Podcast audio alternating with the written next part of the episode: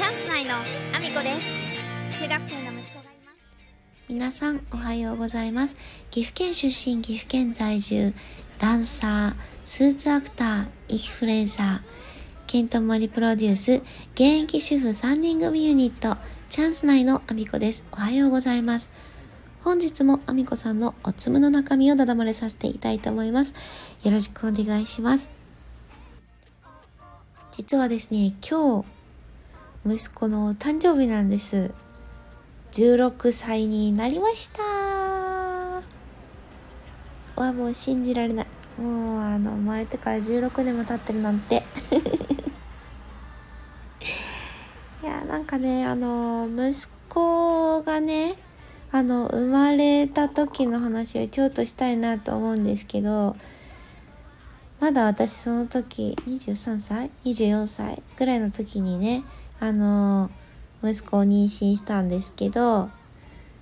もうね最初はそのよくわからないじゃない妊娠なんてどんなものかはっきりねわからないままあのとつき10日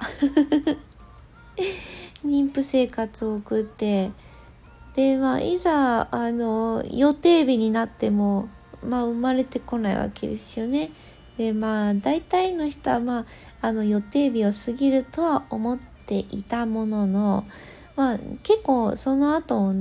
どのくらいかな予定日から1週間ぐらい多分経ってたんですよね。でまだ出てこないなーなんて思ってたところですね一応陣痛がねあの始まったんですよ。でも私ですね実は3日間あの陣痛であの苦しみましてその陣痛がね10分間隔になってからじゃないと病院には行けないっていうのは知ってたんですけど10分間隔になってからがめちゃめちゃ長くて。で一応10分間隔になって病院に行きました。であ確かに10分間隔にはなってますねみたいな状態からいろいろねそのあの出産までのなんかあの向こうの病院の方であのいろいろあるんですよ。ちょっとねざっくりそこはざっくりな説明しとけ。あのいろいろあるんです。いろいろその準備をしてで陣痛室には入ったんですよ。でねでそっからが全く感覚が縮まらなくてめちゃめちゃ痛いんだよ。めちゃめちゃ痛くて。であのなんかねチコチコツってわかるかな？あのあ多分わかりますよね。恥骨がねもう割れるような痛みがずっとあってでも出てこないみたいな状態で。でその時にね助産師さんが、まあ、定期的に様子を見に来るんですけどその助産師さんがね最初はなんかあのもうちょっとじゃ出てくるわみたいな。なんかあの私よく出産のこと知ってますみたいな感じの人だったんですけど私ねあのよくわかるのよみたいな感じで。あのもうその後5時間か6時間したら出てくるわみたいなこと言ってたのに5時間か6時間経っても出てこなくて。であのそのね子宮口が、まあ、だんだん開いてくるものなんですけどその開きがね全然なくて。でね途中からねそのあの助産師さんが「あれ?」あれおかしいなみたいなあのことを言ってそのままあの特に説明もせずいなくなるわけですよ。すっごい不安になるでしょ。あれ？とか言われてでおかしいなみたいな感じで行かれるとこっちとしては何もわからないじゃない。でただただ10分間隔で痛みがめちゃめちゃ襲ってきてで割れるような痛みででもうそれがね3日間もね結局続いたんです。最後の方は私ほぼほぼあの痛い時だけ叫び散らかしてであの意識を失うみたいな状態になってたんですよ。もう3日間も続くからね。でその間助産師さんがずっと「あれ?」って言うだけでいなくなってくっていうのを何回も見てるから結局その助産師さんの言葉でメンタルをやられてしまって。もう途中からねもう痛みに耐えられなくなってるんですよ。その割れるような痛みがねひどすぎて。であの耐えられないみたいな状態になっちゃってて。でもう痛みがひどいからあの先生がね結局3日目に来てあこれはあの頭通らないねって言われて、通らない？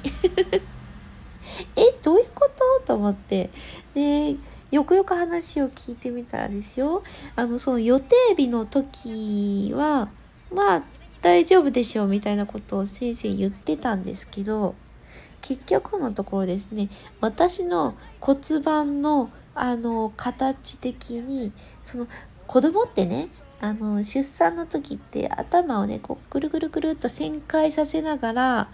くるくる回りながら押し出されてくるみたいな感じなんだけどあのそのぐるぐる回っていくために私の骨盤が広がろうとするんだけど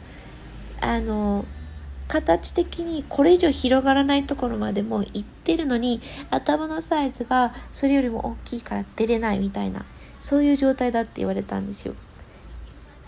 えそれを測るために私あの予定日の辺から本当にほぼほぼ毎日のように検査して大丈夫って言われてたんですけど結局出ないの？みたいな状態であの最終的にね3日間陣痛に苦しんだ後であの切りましょうって言われて緊急帝王切開であの息子を出産したんですよ。なんかあのすごいね腑に落ちなかったんですけどねちゃんとその出てくるって言われてあの普通分娩でっていう形で覚悟してたのに結局切るんかいっていう状態で。でしかも緊急帝王切開ってあの予定帝王切開と違って縦に線を入れられるんですね。あの予定帝王切開の方は横に線を入れてもらえるんですよ。お腹に対してね。だから、ビキニラインからはみ出ることないんですよね。水着着ても、あの、お腹からその傷が見えないような位置を切ってもらえるの。でも、緊急の場合は縦になっちゃうから、でもまあそんなことね、そうもこも言ってられないから、まあもちろん切ってはもらったんですけど、でね、切ってもらって、で、その時もね、意識あるまま切ってもらうんですよ。あの、お腹の辺だけの部分麻酔だからその手術の音が聞こえるわけですよ。で、背中に入れる麻酔とかも、あの、全部意識のある状態だし、あの、けえっ、ー、と、赤ちゃんを出すまでは、あの、その部分麻酔の状態だからね、ガチャガチャガチャガチャ音が聞こえるわけですよ。これね、ちょっとあまり話さない方がいいですよね。みんな怖いもんね。で、そんな中、出してもらうまでもですよ。あのお医者さんがですねその担当した執刀医さんがね実はあの私の母のあのその見てもらったことのある執刀医さんで母はね全然別の病院だったんですけど知ってる方ってね結構怖い先生っていうの有名で。で私はねそれ聞いてたからビクビクビクビクしてたんですけどそれ以上にね先生がね麻酔を入れてる時にね誰かに誰に向かって言ってるかわからないんで後ろを向いてるからねその背中からねあの麻酔を入れてる時にずっと「入ってるか入ってるか?」って聞くんですよ。めちゃくちゃ怖くないあの医者の疑問系ほど怖いものはないと思いましたけど怖い先生だからこっちも何も言えないし入ってるかに対して私に対して言ってるかもわからないからもう私はただただひたすらねそのあの麻酔入れられてる瞬間を耐えるだけなんですよ。怖い怖い怖い怖いみたいな状態でねあのめちゃめちゃ怖い思いして、まあ、出産をして3日間のね、陣痛にも耐えっていう状態だったんでね、もうヘロヘロだったんですけど、あの、一方ですね、あの、旦那はですね、あの、全くその3日間、あの、陣痛の間、私が苦しんでるの、全く私のね、様子を見に来ることもなく、で、3日目にですよ、たまたま現れて、しかもその手術の直前なんですよ、サインだけしに来たんですよ。もうサインだけしに来たの。サインだけして、で、あの、手術が終わったら、俺、眠いから帰るわって言って、すって帰るんですよ。でもね、あの、やっぱりね、こういうことですよ。あの、女性って強くなるよね。こういうことがあるから強くなるよねって思いましたね、この時も。まあでもね、そんな感じでね、生まれた息子だったんで、もう私としてはね、大変な思いはしたものの、あそんな息子がね、まあいろいろありましたけど、16歳になりまして、まああの、相変わらずね、昨日もあの、一緒にね、お昼ご飯食べに行ったり、まあ、彼がね、床屋さんに来たがってたんで、床屋さんに連れてって、で、あの、ご飯一緒に食べて、えーと、昨日ね、結構一日いろんなお話をしてね、あの、過ごせたんで、ちょっとね、あの、誕生日前に幸せなね、ひとときを過ごすことができて、今日はね、私がね、レッスンがあるんでね、もう今頭の中はね、振り付けがね、あの、多すぎてパニックの状態なんですけど、パニックのままこんなね、あの、出産の話してるんですいません、怖いとこいっぱい話しちゃいましたけど、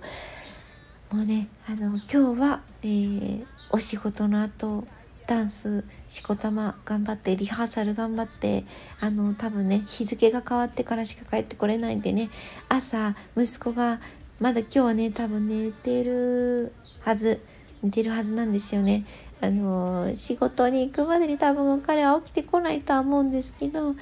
のお誕生日おめでとうって伝えてからお仕事に行こうと思ってます。そんなこんなで、えー、私の SNS のフォローをよろしくお願いします。えー、Twitter、Instagram、TikTok、YouTube、それから note、